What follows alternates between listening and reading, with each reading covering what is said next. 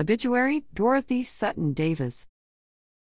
Davis, Dorothy Sutton, died on Thursday, February 16, 2023, at the Cedarfield Retirement Community after a long period of sickness.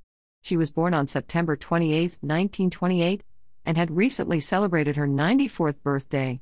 She was a favorite of both the staff and the residents with her quick mind, vitality, and humor. She loved to sing the old songs, enjoyed working puzzles, and playing table games.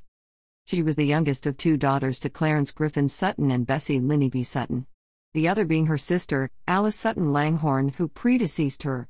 She grew up in the shadow of Tabernacle Baptist Church, Richmond, and supported it throughout her life. After attending high school in Richmond, she worked for the C&P Telephone Company and over the years advanced to the position as administrative assistant to one of its top executives. She met Creed Davis and they married not long after. He was a Methodist and moved his membership to Reveille United Methodist Church, just blocks away from their home on Windsor Avenue. She now had a stepson, Bud, and stepdaughter, Joan. Across the years, they became a new family.